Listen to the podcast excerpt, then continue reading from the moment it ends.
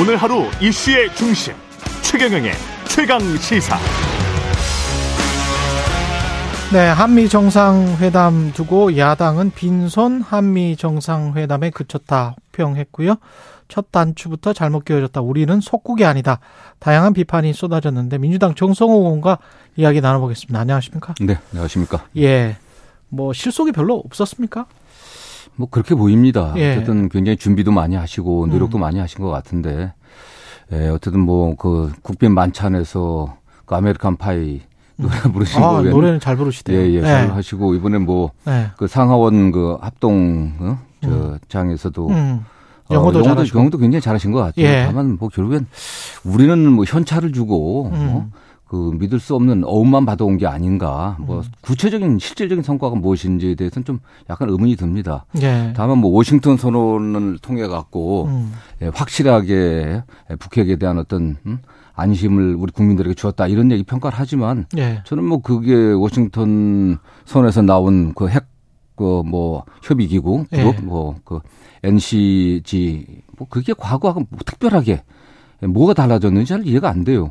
그게 뭐가 달라졌느냐? 예, 양국 간의 어쨌든 논의 핵뭐핵 자산들 핵 그 미국의 핵 전략 음. 자산들 전개하는 과정에서 뭐 어떤 논의 깊은 논의 또 북한이 뭐핵 공격 시 예, 예, 그런 준비 과정에서부터 우리가 뭐 논의할 수 있고 협의 협의할 수 있다 정도지 음. 실질적으로 어 우리가 얻어낸 뭐 확실한 성과는 없어 보이고요. 예. 또 가장 중요한 게 결국은 경제 문제 아니겠습니까? 예. 뭐 반도체법이라든가 음. 또는 뭐 어?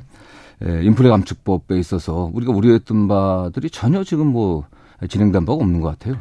근데 대통령이 방미하기 전에 여당 의원들도 그렇고 일부에서 그런 이야기를 했었잖아요. 그 핵무 핵무장의 필요성 네. 그리고 뭐 여론조사도 했었고 그런데 이제 관련해 가지고 결국은 우리는 확실하게 핵무기나 이쪽은 포기한 걸로 핵무장 포기한다. 그다음 비핵화 확실하게 하겠다. 우리 미국이 요구했던 걸 확실히 들어준 거죠, 우리는요. 그 점이 네네. 어떻게 보면 미국이 중국과 사전에 이거를 워싱턴 선언을 설명했다. 그 부분이 어, 들어가 있지 않을까라는 생각도 듭니다만은 네네. 예. 어떻게 그 보면 면에서 예. 그 워싱턴 선언 전에 음. 예, 예, 요 내용에 관련해 갖고 중국에 사전 브리핑 했다는 얘기가 지금 미국 고위 당국자도 얘기를 했거든요. 그렇죠. 사실은요. 저는 예. 그게 뭐냐 우리 측에서 그걸 양해를 했는지 모르겠습니다. 만약 네. 우리 측에 양해 없이 양 정상회담의 내용을 제3국에 사전에 브리핑한다는 게 그 외교적으로 인정될 수 있는 건지 전 의문입니다, 사실은요. 그 그것도 좀 하나고. 그래요. 예, 이상하고 예, 예. 그렇고 오히려 그런 면에서 중국과 미국은 상당히 뭐 여- 어쨌든 반도체 문제 때문에 음. 그냥 긴장 관계가 있고 사실 뭐 미국의 어떤 세계적 패권을 좀 강화하는 과정 아니겠습니까? 예. 그런 과정에서 예, 경- 상당히 대립하고 있는데 예. 중국에게 지금 대만 문제에 관련해서도 한국이 확실히 미국 입장에 서 있다. 음. 뭐 그런 걸 오히려 우리가 미국이 분명하게 한 게 아닌가. 어? 음. 어, 한국에 더 기대하지 말아라. 뭐 그런 메시지를 준 거 아닌가 그런 의심도 좀 해보고 싶습니다. 그리고 좀 우려가 되는 거는 네. 경제 문제하고도 관련하고 뭐 안보하고도 관련합니다만 인도 태평양 쪽, 대만 쪽 이쪽을 우리한테 자꾸 떠넘기는 게 아닌가 우리가 뒤에 있었는데 네네. 떠밀어서 앞으로 나가게 하는 게 아닌가. 그래서 네네. 우리가 중국과 어, 직접적으로 경제적으로도 그렇고 좀 외교적으로도 좀 곤란한 상황으로 내모는 거 아닌가 그런 생각도 좀 들고요. 음, 미국 가시기 전에 예. 로이터 통신과의 그 예, 어쨌든 대통령 그 대화하시면서 예. 사실 그 당시는 뭐 직접 대만 언급하지 않았습니까? 대만 예. 문제를 언급했는데 그걸 이번엔 인도 태평양 지역에 있어서의 음. 어쨌든 현상 변경 반대한다고 했는데 예. 뭐 같은 내용 아니겠습니까? 사실 그게 음. 저는 뭐 크게 의미의 차이는 없다고 보고 있습니다. 예. 그런 의미에서 자꾸 우리가 말씀하신 것처럼 중국과의 어떤 경제적 관계가 굉장히 크지 않습니까? 지금 어. 중국 내에 진출한 중국에 진출한 한국 기업들이 굉장히 위기의식을 많이 느끼고 있거든요. 예. 그리고 국내 주식시장이 그냥 그대로 반영되고 있는 그런 상황입니다. 어. 그런 상황에서 어떻게 보면 미국은 또 중국과 그런 긴장 관계에 있으면서도 중국과의 그 실질적인 소비재 그 교육 관계는 전혀 줄어들고 있지 않습니다. 여전히. 예. 예. 그런 관계는 미국만 실리를 취하고 우리는 모든 위험을 우리가 감수하는 예, 그런 상황이 된 것 같다는 느낌을 받고 있습니다. 네. 정상회담 전에 이제 미국 언론이랄지 다른 언론들과의 인터뷰 때문에 지금 아까 로이터도 말씀을 하셨습니다마는 MBC 방송과의 인터뷰에서도 친구와 친구를 염탐하냐라는 라고 하니까 국가 간에는 좀 괜찮은 것 같다. 뭐 이렇게 이야기를 해버렸거든요. 저는 그게 예. 이해가 안 됩니다, 사실. 예. 그 어떤 나라가 그 어떤 나라 대통령이 그런 식의 말씀을 할 수 있을는지 네. 저는 뭐 이해가 안 되는 거고요. 당연히 도청은 국내 불법 아니겠습니까? 예. 지적을 하고 어, 잘못 지적하고 사과를 요구하고 재발 방지를 요구했어야 되는 거 아니겠습니까? 정말 친구라고 한다면은 친구가 잘못했을 때 그 잘못된 것을 지적하고 응? 사과를 요구하고 음. 재발 방지를 요구하는 게 그게 진 친구고 음. 만약 그걸 우리가 문제 지적을 했다고 해서 한미 간의 신뢰가 깨지고 음. 동맹 관계가 깨지겠습니까? 그럼 친구가 아니죠. 예. 말이 안 되는 얘기 아니겠습니까? 예. 저는 그런 면에서 오히려 이 문제를 대통령이 적극적으로 지적해 갖고서 한미 그 정상회담의 어떤 뭔가 지뢰 때 우리가 어. 뭔가 유리한 걸 얻어낼 수 있는 그런 카드로 써야 되는 거죠. 그게 외교 전략 아니겠습니까? 근데 그 카드로 적절히 활용하지 못했다. 네네. 예. 좀 부끄러운 일이죠, 사실. 예.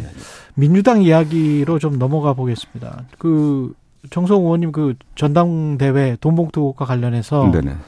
기름값 식대 수준이라고 말한 거는 뭐.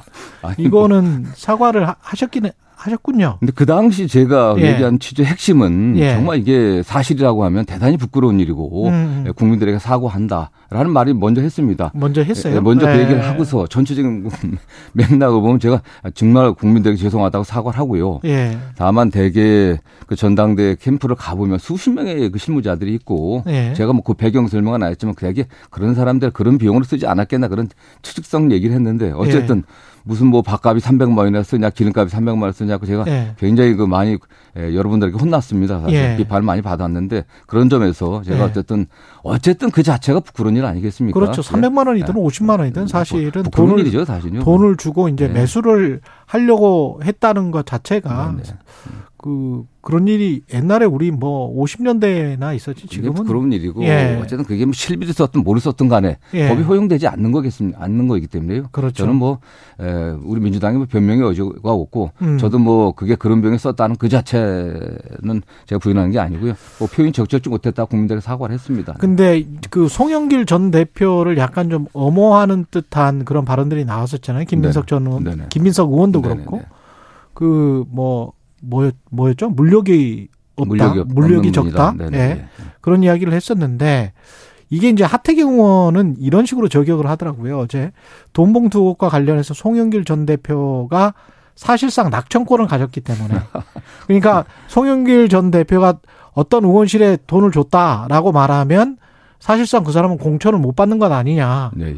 그러니까 송영 송영길 전 대표에 대해서 조심 하는 것 아니겠느냐. 뭐 이렇게 이야기를 저는 하는데 뭐 하태경 의원의 네. 그 상상력이 좀 대단한 것 같다는 생각이 듭니다. 상상력이 대단하다. 저는 예. 송 대표가 그 당시 네. 전당대회 나갔는데 예, 전국에 240개가 넘는 지역위원회 다녀야 되고 음. 토론회 준비해야 되고 언론 인터뷰 준비해야 되고 되게 사- 그런 거 생각할 시간은 별로 없었을 거라고 저는 생각합니다. 그게. 음. 예, 다만 오히려 중간에서 역할을 했다고 알려진 지금 이정근 전 사무총장이 예. 좀 과장되게 얘기하지 않았나 그런 측면도 있- 저는 예상해 볼 수 있다고 보고 있고요. 예. 다만 그 문제는 뭐 수사 통해서 밝혀질 거고 예.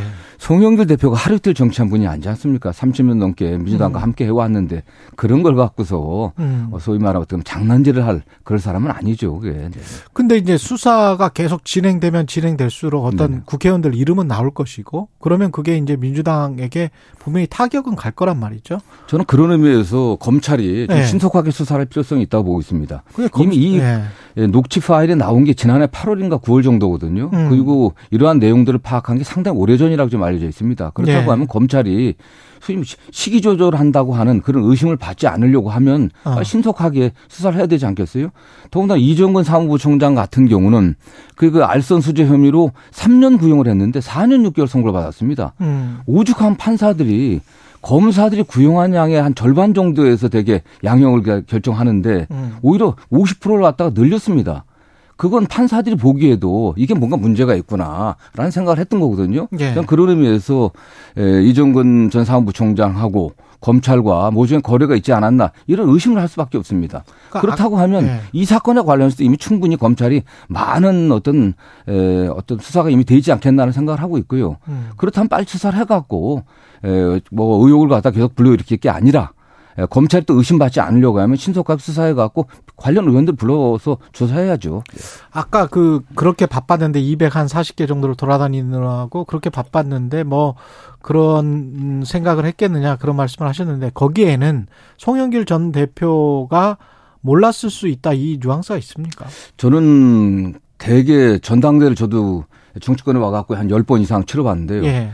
그 전당대회랑 대표 후보가 사무실에 앉아서 시시콜콜하게 할 뭐 이것저것 어? 보고받는 시간은 거의 불가능할 거라고 좀 보고 있습니다. 음. 그리고 이게 지금 전화 통화한 내용 아니겠습니까? 다만 전당대회를 하게 되면은 많은 원외위원장들 또는 뭐 당직을 바라는 또 다른 원외 인사들 음. 그다음 의원들이 본인이 이러저러한 활동을 많이 했다고 많이 얘기를 합니다. 그게 예. 그 캠프에 있는 분들에게 예. 뭐 그런 과정을 당그 대표 후보가 일일이 다 안다라는 건 진짜 어렵거든요. 구체적인 내용은요. 예. 근데 이런 그 재정과 관련된 돈과 관련된 것도 몰랐을까요? 저는 몰랐을 가능성이 많다고 생각합니다. 제가요. 그렇군요. 네, 알기가 쉽지 않았을 겁니다. 되게 또 과장되게 얘기를 하니까. 근데 녹취록에서는 연길이 형이 어디에서 마련했는지 뭐 이 대목이 있지 않아요? 그건 본인의 얘기지 송영길의 얘기가 아니지 않습니까? 송영길과의 통화는 없지 않습니까 이게. 아. 네네. 강내구와. 어떤 뭐 또는 뭐저 어? 네. 이성만 의원이라든가 또는 예. 뭐윤 누구죠 우리 그 네, 우리 삼, 사무총장 예. 했던 예. 네, 그렇게 그분들과의 통화 내용이지. 예, 예. 근데 이게 터지고 난 다음에 민주당 지지율은 확실히 내려간 그 저 여론 안 좋죠, 여론조사가. 네, 있죠. 네, 네, 예. 그래서 그리고 그 전에도 사실은 이재명 대표의 사법 리스크가 있었고 그리고 이재명 대표와 뭐 국민의힘은 이재명 대표와 송영길 전 대표를 자꾸 이제 연관시키잖아요. 그런 그런 측면에서 봤을 때는 이제 이재명 대표의 체제로 총선까지 갈 수 있나 네네. 비대위를 촉발시키는 또 다른 계기가 아닌가 그런 관측들은 많이 나오고 있는 같습니다. 당내 일반적인 생각은 예. 어쨌든 당이 굉장히 위기인데 음. 어쨌든 당 지도부 중심으로 어, 뭉쳐서 가야 되지 않나는 게 다수 의원들의 생각인 것 같아요. 예. 그 지금 지도부가 물러나가고 비대위를 구성한다고 하면 비대위 구성이 아니라 에, 그 임기 만료, 임기가 종료되기 8개월, 그러니까 8개월 이상의 자녀 임기가 남으면은 네. 전당대회를 다시 열어야 되거든요. 지금 상황이 그런 상황이 아니지 않습니까, 사실요? 근데 그게 지금 어 총선에서 유리할까요? 저는 총선이 아직 뭐 한 1년 정도 남았기 때문에 예. 총선의 어떤 결과를 보면은 어. 과거 21대나 20대 또는 19대 때 선거를 보면 총선 대개 한 에, 이 4개월에서 한 2개월 사이 그 당시에 어떤 그 당의 행태들 음. 어떤 성 여당은 어떤 성과들 이런 것들을 결정했지 음. 그런 뭐그 한 1년 정도 있었던 사건들 결정한 건 아니라고 좀 보고 있거든요. 정확- 이 당을 음. 지금 현재 상황을 이 위기를 우리 당이 어떻게 제대로 수습하는지 국민들 에게 얼마나 더 혁신된 모습을 보여주는지 거기에 달려 있다고 보고 있습니다. 음. 근데 지도 체제 혁신 없이 그 혁신된 모습을 보여줄 수 있는 방법이 있나요? 이재명 당대표가 총선 승리를 위해선 예. 어떤 일이라도 하겠다고 얘기를 했습니다. 저는 뭐 음. 그 어떤 일에는 모든 게 다 포함되어 있다고 보고 있고요. 모든 게 다 포함됩니다. 예, 예, 네. 제가 미국의 정치를 보니까 바이든 대통령이 재선 출마를 한 이유가 트럼프 전 대통령이 나올 것이다라는 전제하에서 출마를 했더라고요. 네네. 예. 그래서 민주당, 미국 민주당, 집권 민주당 입장에서 봤을 땐 바이든 대 트럼프로 가면 바이든 대통령의 실정이 덮어진다는 거예요. 네. 그래서 미국 재선의 이 보통은 바이든 대통령 그 현직 대통령의 중간 평가적인 성격이 네. 굉장히 강한데 그런데 바이든 대 트럼프로 하면 바이든이 유리하게 된다는 거죠. 네네. 윤석열 대통령이나 국민의힘도 윤석열 대 다시 이재명으로 하면 윤석열의 윤석열 대통령에 유리하고 윤석열 대통령에 대한 중간평가적 성격의 총선의 성격 자체가 형해화돼 버린다, 없어져 버린다. 네. 그런 측면에서는 국민의힘이나 윤석열 대통령이 이재명 체제로 가는 것을 훨씬 더 바라고 있는 것 아닐까? 미국 정치로 끌어와서 이야기를 해본다면 그런 생각이 좀 들더라고요. 어떻게 생각하십니까? 뭐 여당 생각대로 그렇게 가지는 않, 그렇게 갈 가능성이 과연 높을까요? 저는 잘 모르겠습니다. 어쨌든 예. 예, 조금 전에 말씀드린 것처럼 이재명 음. 대표는 우리 민주당의 총선 승리를 위해서는 어떤 선택이라도 할 준비가 좀 되어 있고요. 네. 결국 여당에서는 기본적으로 좀 여당 야당 심판론을 기본적인 기조로 잡고 있다고 생각하고 있고요. 예. 또 야당에서 여당 심판론 아니겠습니까? 예. 여당이 총 대통령 중간 평가라고 중간 평가적 의미가 있는데 예. 지금 아무런 성과를 못 내고 있습니다. 성과 음. 없이 모든 성과가 없는 게 야당 때문이다라는 야 다수 야당 때문이 다수 야당이 발목을 잡아 성과를 못 냈다고 하는 그런 방향으로 나가려고 하는 거거든요. 음. 그 중심에 이재명 당 대표가 있다라는 거 아니겠습니까? 저희들도 그런 사실을 알고 있기 때문에 음. 예, 어쨌든 뭐 총선 앞두고서 당의 일대 어떤 변화 혁신들 총선 과정에 있어서의 예, 국민들이 좀 만족할 만한 예. 어떤 그런 어떤 공천을 저는 하리라고 저는 생각하고 있습니다. 그렇기 근데- 때문에 예. 저는 뭐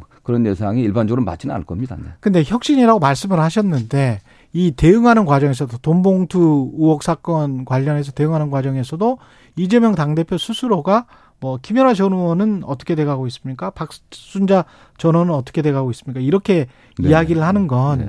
국민들에게 이- 아, 이 대충 떼우고 저쪽 손가락질하면서 어, 이전 투구 양상으로 가는 것 아닌가? 그러면서 빠져나가려고 하는 거 아닌가? 그러면 그것과는 혁신과는 큰 차이가 있거든요. 네네. 예, 어떻게 보세요? 그거는? 저는 김연아 전 의원, 박순자 전 의원 예. 사건은 당내 그 공천 과정에서 공천의 대가로 금원을 수수했다는 그런 의혹입니다. 예. 그리고 이미 거기에 상당한 자료들이 축적돼 있고, 근데 경찰이 수사를 거의 안 하고 있습니다. 음. 그 녹취 파일도 녹취록 드러난 게 오래됐는데 당내 경선 과정에서, 아, 당내 에, 전당대회 과정에서 금품 수사한 것도 물론 죄질이 나쁘고요. 예. 절대 일어나서는 안 될 일입니다. 어. 그냥 잘못됐습니다. 그러나 여당의 경우에는 후보 공천 과정에서 공천의 대가로 줬다는 거거든요. 음. 이거에 대해서 검찰과 경찰이 선별적 또 선택적으로 수사를 하고 있는 게 아닌가 그 점을 지적한 것으로 보고 있습니다. 네. 예. 그럼 민영배 의원 복당과 관련해서는 국민의힘 비판 그리고 여, 저 야당 내에서도 좀 비판이 나오고 있습니다. 네네. 이상민 의원도 그렇고 그 갑자기 이 상황에서 복당시킨 이유 같은 게 있을까요? 어쨌든 민영배 의원의 탈당이 그 박홍근 원내대표 시절에 일어난 거 아니겠습니까? 예. 박홍근 원내대표가 오늘이면 임기가 끝, 어제, 예, 끝나지 않겠습니까? 아. 그렇기 때문에 본인 당시 일어났던 결자이지. 예, 예, 사건에 대해서 예. 결제해지 측면도 있고 예. 그 당시 그 검수안박 법안 처리 과정에서 음. 있었던 일들은 저는 뭐 민주당이 어느 의원이 누구 잘못됐다 얘기할 입장은 아닌 것 같아요. 우리 민주당의 선택이 잘못된 거 아니었습니까 그 당시 음. 판단이 잘못됐던 거고 민영배 의원이 탈당한 과정도 일련의 그러한 분위기 안에서 이루어진 게 아닌가라고 하기 때문에 음. 민주당 국회의원들이 민영배 의원의 복당에 관련해서 어, 누가 사과해라 뭐 이렇게 하는 것은 적절치 않다고 보고 있고요. 예. 다만 그 점에 관련해서는 헌법재판소에서도 적절하지 못한 절차였다고 했기 때문에 음. 뭐 당에서 당에서 적절한 정도의 국민들에게 설명을 하고 유감 표시하는 게 좋지 않겠나라는 생각을 합니다. 네. 알겠습니다. 여기까지 듣겠습니다. 민주당 정성호 의원이었습니다. 고맙습니다. 네, 감사합니다.